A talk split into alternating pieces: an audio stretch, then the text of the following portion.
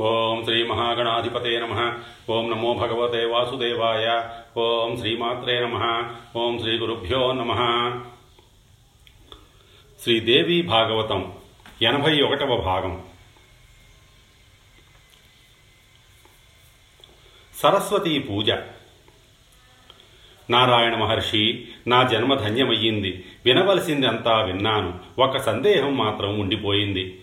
పరాప్రకృతి ఐదు రూపాలు ధరించింది కదా. వారిలో ఏ రూపానికి ఏ పూజ చెయ్యి ఎలా చెయ్యాలి? లోగడ ఎవరు చేశారు? ఏ వరాలు పొందారు? స్తోత్రం ధ్యానం ప్రభావం ఇత్యాదులన్నీ తెలుసుకోవాలని ఉంది. అనుగ్రహించు అని నారదుడు అభ్యర్థించాడు.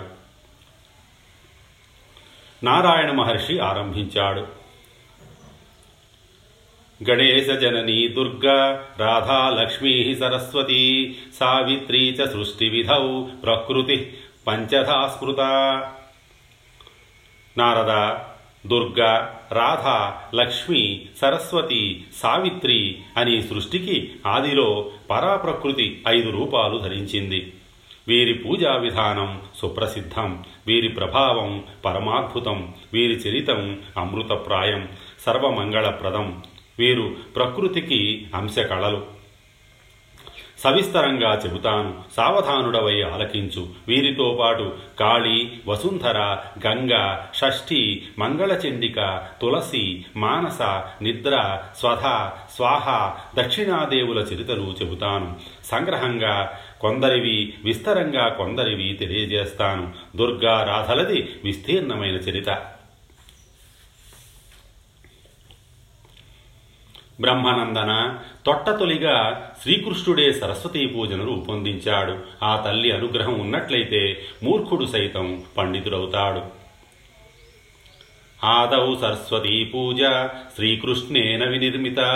యత్ప్రసాదాన్మునిశ్రేష్ఠ మూర్ఖో భవతి పండిత. కృష్ణాదేవి ముఖం నుంచి ఆవిర్భవించిన వెంటనే సరస్వతీదేవి కామపరవశయై కృష్ణుణ్ణి సమీపించింది. ఆవిడ భావాన్ని గ్రహించిన శ్రీకృష్ణుడు పరిణామంలో సుఖావహమైన హితాన్ని సత్యాన్ని మృదువుగా ఉపదేశించాడు. సాధ్వి దేవి సరస్వతి నా అంశతో అవతరించిన ఈ చతుర్భుజ నారాయణుడిని సేవించు. అతడు యువకుడు సుందరుడు సర్వసద్గుణ సంపన్నుడు. అన్నింటా నాకు తుల్యుడు. కామినీమడుల కామాన్ని గుర్తించగలిగినవాడు తీర్చగలిగినవాడు శతకోటి మన్మథాకారుడు. అతడిని సేవించు. అలా కాక నన్నే కాంతుడుగా వరించి ఇక్కడ ఉండదలిస్తే కొన్ని ఇబ్బందులు ఉన్నాయి. నీకన్నా బలవంతురాలు శక్తిమంతురాలు రాధ ఉంది. నీకు క్షేమం కాదు. నేను కాపాడలేను. ఇతరుల కన్నా బలవంతుడు కదా. మరొకడిని కాపాడగలడు. నేను అశక్తుడిని. అనీశ్వరుడిని పరులను ఎలా కాపాడగలను? లోకం దృష్టిలో నేను సర్వేశ్వరుడినే సర్వశాసకుడినే కానీ రాధను బాధించడానికి మాత్రం నేను చాలను. తేజస్సులో ఆ రాధ నాకు సమానురాలు నా ప్రాణాధిష్టాన దేవత. అందుచేత రాధను హింసించడం అంటే నేను ప్రాణాలను విడిచిపెట్టడమే. ఆ పని చెయ్యలేను. ప్రాణాల కన్నా తీపి మరొకటి ఉంటుందా? కాబట్టి ఓ కళ్యాణి నువ్వు వెంటనే వైకుంఠానికి వెళ్ళు. చతుర్భుజుడిని సేవించు. నీకు నాకు క్షేమం. అతడిని పతిగా స్వీకరించి చిరకాలం సుఖాలు అనుభవించు. అక్కడ హరిషడ్వర్గ విరహిత లక్ష్మీదేవి ఉంటుంది. తేజో రూప గుణాలలో నీకు సరిసమానురాలు. ఆమెతో నీకు కాలం హాయిగా గడుస్తుంది. లోభమోహాలు లేనిది కనుక నిన్ను బాధించదు. ఆ చతుర్భుజ నారాయణుడు కూడా నీ మీ ఇద్దరి పట్ల సమానమైన గౌరవాదరాలను చూపిస్తాడు. సరస్వతి నీకు మరొక వరం ఇస్తున్నాను. ప్రతి విశ్వంలోనూ ప్రతి యుగంలోనూ దేవ మానవ జాతుల వారందరూ నిన్ను పూజిస్తారు. మాఘమాసంలో శుక్ల పంచమి నాడు విద్యారంభంలోనూ భక్తి ప్రపత్తులతో నిన్ను అర్చిస్తారు. మహాప్రళయంతో సృష్టి అంతమయ్యేదాకా నీ పూజలు నిరంతరాయంగా సాగుతాయి. షోడశోపచారాలతో కణవ శాఖోక్త పద్ధతిలో ధ్యాన వాహన స్థవాలతో జితేంద్రియులై నిన్ను కొలుస్తారు. నీ రూపంతో సువర్ణ గుటికను తయారు చేసి కుండలో గాని పుస్తకంలో గాని నిక్షేపించి గంధ చందనాదులతో అర్చించి అటుపైని దానిని కవచంగా కంఠసీమలోనో కుడి భుజానుకో ధరించిన వారు నీ అనుగ్రహానికి పాత్రులవుతారు. నారద ఇలా నియమించి శ్రీకృష్ణుడు ముందుగా తానే ఆ పూజను చేశాడు. అటుపైని బ్రహ్మ విష్ణు శివాదులు అనంతుడు ధర్ముడు సనకాది మునీంద్రులు సకల దేవతలు రాజులు మానవులు అందరూ చేశారు. ఈనాటికి సకల లోకాలలోనూ సరస్వతీదేవి అర్చింపబడుతోంది అని క్లుప్తంగా ముగించాడు నారాయణ మహర్షి. నారదుడికి సంతృప్తి కలగలేదు. కణవ శాఖోక్త పద్ధతి ఏమిటో వివరించమని అడిగాడు.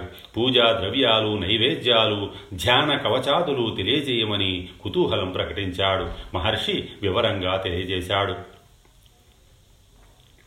విరించి సుత మాఘ శుక్ల పంచమి నాడు గాని అక్షరాభ్యాసం నాడు గాని తెల్లవారుజామునే లేచి శుచి అయి సంయుతుడై నిత్యక్రియలు పూర్తి చేసుకుని కలశాన్ని స్థాపించాలి.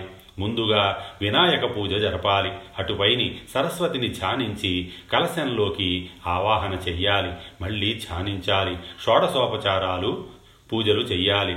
పాలు పెరుగు వెన్న పేలాలు చిమ్మిరి చెరకు పటిక బెల్లం తేనె ఇత్యాదులు నైవేద్యం పెట్టాలి. తెల్లని బియ్యంతో అక్షతలు తయారు చేయాలి అటుకులు వరి అన్నం ఘృత సైంధవ సమ్మిశ్రితమైన హవిష్యాన్నం యవ గోధుమ చూర్ణంలో నెయ్యి పాలు పంచదార కలిపి చేసిన ప్రసాదం అరటిపండ్లు క్షీరాన్నం నారికేళం కొబ్బరి నీళ్ళు బదరీఫలం ఏవైనా సరే ఆయా ఋతువుల్లో ఆయా దేశాలలో దొరికే పళ్ళు ఫలాలు నైవేద్యానికి పనికి వస్తాయి. అలాగే పువ్వులన్నీ పూజకు పనికి వస్తాయి. సుగంధభరితమైన చందనంతో పూజించాలి. తెల్లని నూతన వస్త్రం కావాలి. అందమైన శంఖం కావాలి. తెల్లని పువ్వులతో దండకట్టి సమర్పించాలి. వేదసమ్మతమైన సరస్వతీ ధ్యానం తెలియజేస్తున్నాను. ఇది సకల భ్రమభంజకం శ్రద్ధగా గ్రహించు.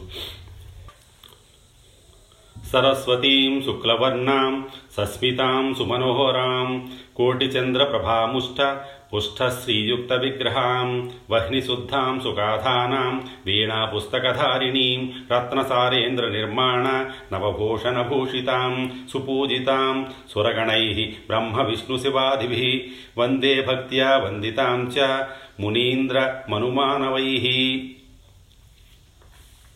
ఇలా ధ్యానించి సమస్తము అర్పణ చేసి స్తుతించి కవచం ధరించి సాష్టాంగ నమస్కారం చెయ్యాలి. చేసిన వారికి సరస్వతీదేవి కులదైవమై సకల శుభాలు కలిగిస్తుంది. విద్యారంభంలో గాని సంవత్సరాది నాడు గాని ఏ పంచమి రోజున గాని ఈ పూజ చెయ్యవచ్చు. ఓం ఐం హ్రీం క్లీం శ్రీం అనే బీజాక్షరాలతో రెండేసితో కలిసి సరస్వత్యై స్వాహ అనేది వైదికాష్టాక్షరి మూలమంత్రం. ఇది కల్పవృక్షం లాంటి మంత్రం. సరస్వతీ చతుర్థ్యంతం వహ్నిజాయాంతమేవ చ లక్ష్మీమాయాదికాం చైవ మంత్రోయం కల్పపాదప.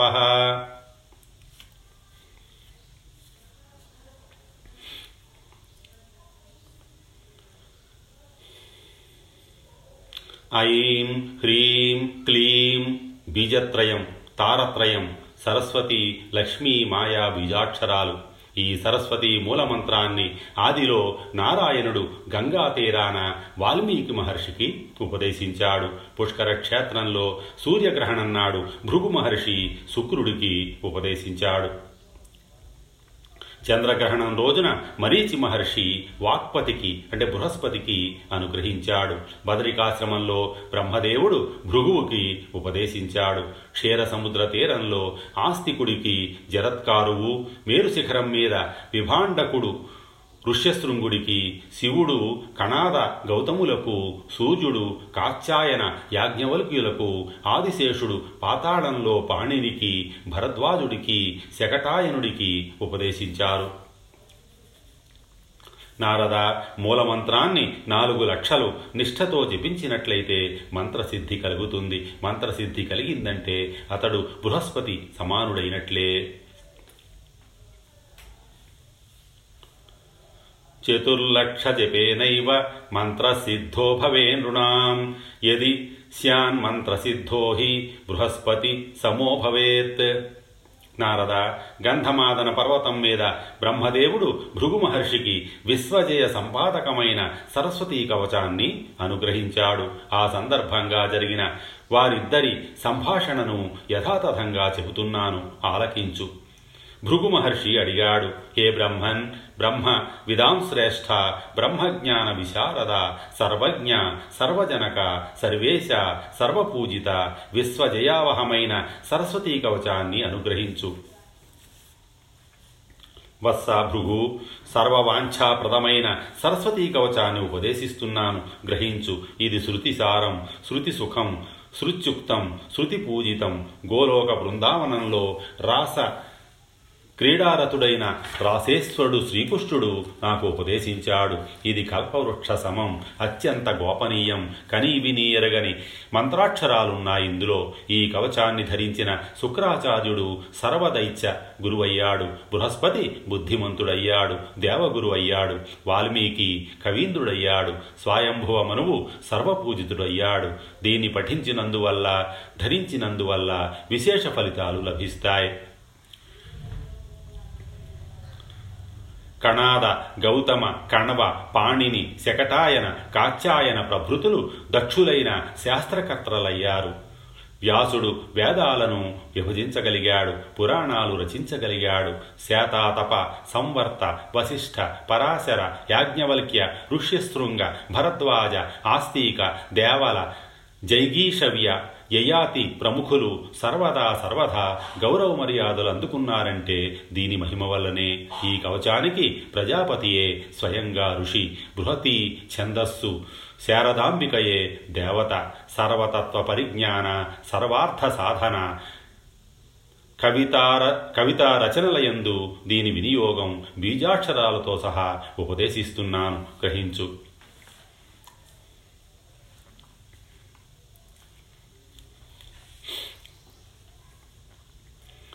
శ్రీం హ్రీం సరస్వత్యై స్వాహ శిరో మే పాతు సర్వతః శ్రీం వాగ్దేవతాయై స్వాహ ఫాలం మే సర్వదావతు. ఓం హ్రీం సరస్వత్యై స్వాహ ఇది శ్రోత్రే పాదు నిరంతరం. ఓం హ్రీం భగవత్యై స్వాహ నేత్రయుగ్మం సదావతు. ఐం హ్రీం వాగ్వాదిన్యై స్వాహ నాసాం మే సర్వదావతు. హ్రీం విద్యాధిష్టాతృదైవ్యే స్వాహ చోష్టం సదావతు. ఓం శ్రీం హ్రీం బ్రాహ్మ్యై స్వాహేతి దంతపంక్తిం సదావతు. ఐమిత్యేకాక్షరో మంత్రో మమ కంఠం సదావతు. ఓం శ్రీం హ్రీం పాతు మే గ్రీవాం స్కంధౌ మే శ్రీం సదావతు. ఓం హ్రీం విద్యాధిష్టాతృదేవ్యై స్వాహ వక్షः సదావతు. ఓం హ్రీం విద్యాధిస్వరూపాయై స్వాహ మే పాతు నాభికం ఓం హ్రీం క్లీం వాణ్యై స్వాహేతి మమ హస్తౌ సదావతు. ఓం సర్వవర్ణాత్మికాయై పాదయుగ్మం సదావతు. ఓం హ్రీం వాగధిష్టాతృదయే దేవ్యై స్వాహ మాం సర్వదావతు. ఓం సర్వకంఠవాసిన్యై స్వాహ ప్రాచ్యాం సదావతు. ఓం సర్వజిహ్వాగ్రవాసిన్యై స్వాహ అగ్నిదిశి రక్షతు. ఓం ఐం హ్రీం క్లీం సరస్వత్యై బుధజనన్యై స్వాహ సతతం మంత్రరాజోయం దక్షిణే మాం సదావతు ఐం హ్రీం శ్రీం త్రియక్షరో మంత్రో నైరుత్యాం సర్వదావతు. ఓం ఐం జిహ్వాగ్రవాసిన్యై స్వాహ మాం వారుణోవతు. ఓం సర్వాంబికాయై స్వాహ వాయవ్యే మాం సదావతు. ఓం ఐం శ్రీం క్లీం గద్యవాసిన్యై స్వాహ మాముత్తరేవతు. ఐం సర్వశాస్త్రవాసిన్యై స్వాహ ఐశాన్యాం సదావతు ఓం హ్రీం సర్వపూజితాయై స్వాహ చోర్ధ్వం సదావతు హ్రీం పుస్తకావాసిన్యై స్వాహ అధో మాం సదావతు ఓ గ్రంథబీజస్వరూపాయై స్వాహ సర్వతోవతు భృగు మహర్షి ఇది బ్రహ్మ మంత్రౌఘ రూపం బ్రహ్మరూపకం. ఈ సరస్వతీ కవచానికే విశ్వజయము అని మరొక పేరు. ఒకప్పుడు గంధమాదన పర్వతం మీద సూర్యుడి ముఖత నేనిది విన్నాను. ఇప్పుడు నీ మీద ప్రేమతో ఉపదేశించాను. ఇది అత్యంత గోప్యం. ఎవరికి పడితే వారికి ఉపదేశించకూడదు సుమా. దీని ఉపదేశించిన గురువును శాస్త్రీయంగా వస్త్రాలంకార చందనాదులతో అర్చించి సాష్టాంగపడి లేచి కవచధారణ చెయ్యాలి. ఐదు లక్షలు జపిస్తే ఈ కవచం సిద్ధిస్తుంది. సిద్ధ కవచుడు బృహస్పతి సమానుడవుతాడు. మహా వాగ్మి మహాకవి త్రైలోక్య విజయి అవుతాడు. అతడికి అంతటా జయమే. కణవ శాఖోక్తమైన కవచమిది. ఇంకా స్తోత్రము పూజా విధానము ధ్యానము ఇత్యాదులున్నాయి. వాటిని కూడా తెలుసుకోవడం మంచిది. చెబుతాను ఆలకించు. నారద బ్రహ్మదేవుడు భృగు మహర్షికి ఇలా సరస్వతీ కవచాన్ని మూలమంత్ర సహితంగా ఉపదేశించి స్తోత్రాన్ని అనుగ్రహించాడు. అది కూడా నీకు తెలియజేస్తాను. తెలుసుకో.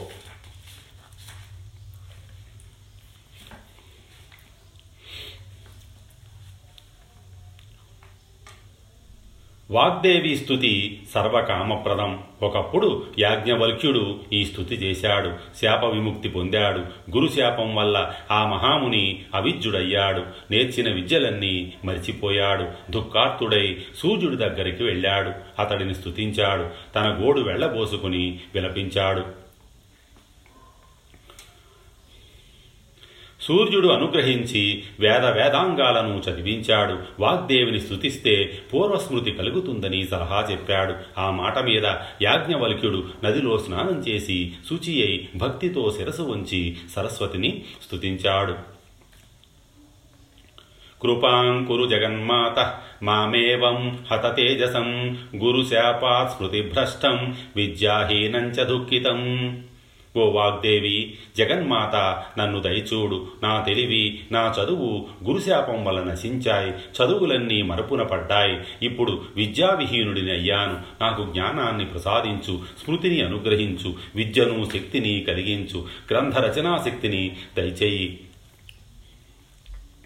ఉత్తమ శిష్యుడిని సమకూర్చు. ప్రతిభను సభా సత్కారాన్ని అనుగ్రహించు. గురుశాపం వల్ల కోల్పోయిన విద్యలనన్నింటినీ తిరిగి వినూతనంగా ప్రసాదించు. కాలిపోయిన విత్తనాన్ని మొలకెత్తించే శక్తి దేవతలకు మాత్రమే ఉంటుందిట. నువ్వు బ్రహ్మస్వరూపవు జ్యోతిస్వరూపవు సనాతనివి సర్వ విద్యాధిదేవివి హే వాణి నమో నమ. నన్ను మళ్ళీ మొలకెత్తించు. విసర్గ బిందు మాత్రలకు అధిష్టాత్రివి నువ్వు నీతివి నువ్వు వ్యాఖ్యారూపవు వ్యాఖ్యాధిష్టాత్రివి నీ దయలేనిదే ఎంతటి పండితుడైనా నోరు మెదపలేడు. కాలసంఖ్యా స్వరూపిణి నమో నమ. బ్రహ్మ సిద్ధాంత రూపవు స్మృతి జ్ఞానశక్తి బుద్ధిశక్తి నువ్వే ప్రతిభా కల్పనా శక్తులు కూడా నువ్వే. శృతిశక్తి జ్ఞానశక్తి బుద్ధిశక్తి స్వరూపిణి ప్రతిభా కల్పనా శక్తిర్యా చ తస్యై నమో నమ ఒకప్పుడు సనత్కుమారుడు బ్రహ్మదేవుణ్ణి జ్ఞానోపదేశం చెయ్యమని అడిగాడు. అంతటి బ్రహ్మదేవుడు సిద్ధాంతం చెయ్యలేక మూగబోయాడు. అప్పుడు అక్కడికి శ్రీకృష్ణ పరమాత్మ వచ్చాడు. వాణిని స్థుతించమని బ్రహ్మకు సలహా చెప్పాడు. అతడు అలా స్తుతించి నీ అనుగ్రహంతో ఉత్తమోత్తమ సిద్ధాంతం చేసి సనత్కుమారుడికి జ్ఞానం ఉపదేశించాడు. ఇలాగే ఒకప్పుడు వసుంధరాదేవి జ్ఞానోపదేశం చెయ్యమని అనంతుణ్ణి అభ్యర్థించింది. అతడు నోరు మెదపలేకపోయాడు. ఇదేమిటి విచిత్రమని బెంబేలు పడ్డాడు. అంతలోకి కశ్యపుడు వచ్చి ధైర్యం చెప్పి సరస్వతిని ప్రార్థించమన్నాడు. అనంతుడు అలాగే స్తుతించాడు. సరస్వతి నువ్వు కరుణించావు. అప్పుడు అతడు గొప్ప సిద్ధాంతాలు చేసి వసుంధరకు జ్ఞానభి జ్ఞానభిక్ష పెట్టావు. ఆమెకు మనస్సులో ఉన్న భ్రమ ప్రమాదాలను తొలగించావు. వ్యాసుడు ఒకనాడు పురాణ సూత్రం తెలియజెప్పమని వాల్మీకిని అడిగాడు. ఆదికవి మౌనిగా మారి క్షణకాలం వాగ్దేవిని నిన్ను స్మరించాడు. నీ అనుగ్రహంతో వ్యాసుడికి జ్ఞానోపదేశం చేశాడు. భ్రమాంధకారాన్ని పారద్రోలే. దీపంలాంటి నిర్మల జ్ఞానాన్ని పురాణ సూత్రాన్ని వాల్మీకి వ్యాసుడికి తెలియజెప్పగలిగాడు. అటుపై నీ వ్యాసుడు పుష్కర క్షేత్రంలో నూరేళ్ళు సరస్వతీ మంత్రజపం చేసి నీ అనుగ్రహానికి పాత్రుడై వరం పొంది మహాకవీశ్వరుడయ్యాడు. వేదాలను విభజించగలిగాడు. పురాణాలను ఉపపురాణాలను రచించగలిగాడు. వాణి తత్వజ్ఞానం ఉపదేశించమని ఇంద్రుడు శివుణ్ణి అడిగినప్పుడు కూడా శివుడు నిన్నే ధ్యానించాడు ఉపదేశించగలిగాడు. అలాగే బృహస్పతి దగ్గరికి వెళ్ళి శబ్దశాస్త్రం బోధించమని ఇంద్రుడు అడిగినప్పుడు ఆ దేవగురువు వాంగ్మాత నిన్నే తలుచుకున్నాడు నీ అనుగ్రహంతోనే బోధించగలిగాడు. ఇంద్రుడితో పాటు మరికొందరు శిష్యులు కూడా అప్పుడు శబ్దశాస్త్రం నేర్చుకున్నారు. అప్పటి నుంచి వారంతా వాగ్దేవిని నిన్నే ఉపాసిస్తూ ఆ శాస్త్రాన్ని ప్రబోధిస్తున్నారు. పలుకుల తల్లి నీ గుణగణాలను కొనియాడటానికి సహస్రముఖ పంచముఖ చతుర్ముఖులే. చాలరంటే ఏకముఖుణ్ణి మానవ మాతృణ్ణి నేను ఎలా స్థుతించగలను యాజ్ఞవల్క్యుడు భక్తి భావనమురుడై శిరసు వంచి సరస్వతీదేవిని ఇలా స్తుతించాడు. సాష్టాంగపడ్డాడు. దుఃఖభారంతో రోధించాడు. జ్యోతిస్వరూపిణి మహామాయ ఆ సరస్వతీదేవి కటాక్షించింది. సుకవీంద్రుడవు కమ్ము అని ఆశీర్వదించి వైకుంఠానికి వెళ్ళిపోయింది. నారద యాజ్ఞవల్క్యుడు చేసిన ఈ వాణి స్తోత్రాన్ని పఠించిన వారు కవీంద్రులవుతారు. సంభాషణ చతురులవుతారు బృహస్పతి సమానులవుతారు. మూర్ఖుడు గాని బుద్ధిహీనుడు గాని ఒక సంవత్సరం పాటు ఈ స్తోత్రాన్ని పారాయణ చేస్తే అతడు పండితుడవుతాడు కవీంద్రుడవుతాడు మేధావి అవుతాడు. ఇది ముమ్మాటికి నిజం.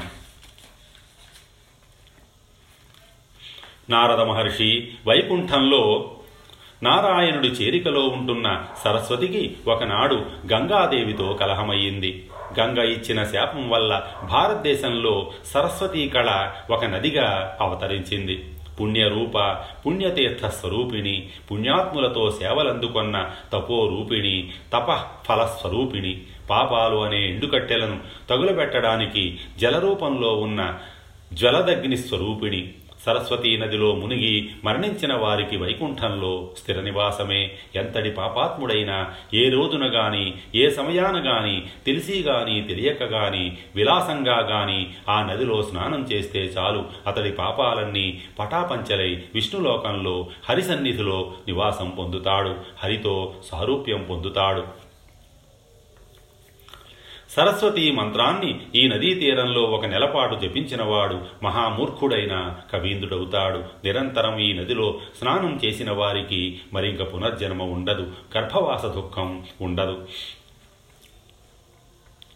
నిత్యం సరస్వతీతోయే స్నాయాన్ముండయన్నర న గర్భవాసం కురుతే పునరేవ సమానవ నారద నాకు తెలిసినంత మటుకు సరస్వతి గుణకీర్తన చేశాను. ఇంకా ఏమి తెలుసుకోవాలనుకుంటున్నావో అడుగు అని ముగించాడు నారాయణ మహర్షి. అప్పుడు మళ్ళీ నారదుడు అడిగాడు స్వస్తి శ్రీ ఉమామహేశ్వర పరబ్రహ్మ అర్పణమస్తు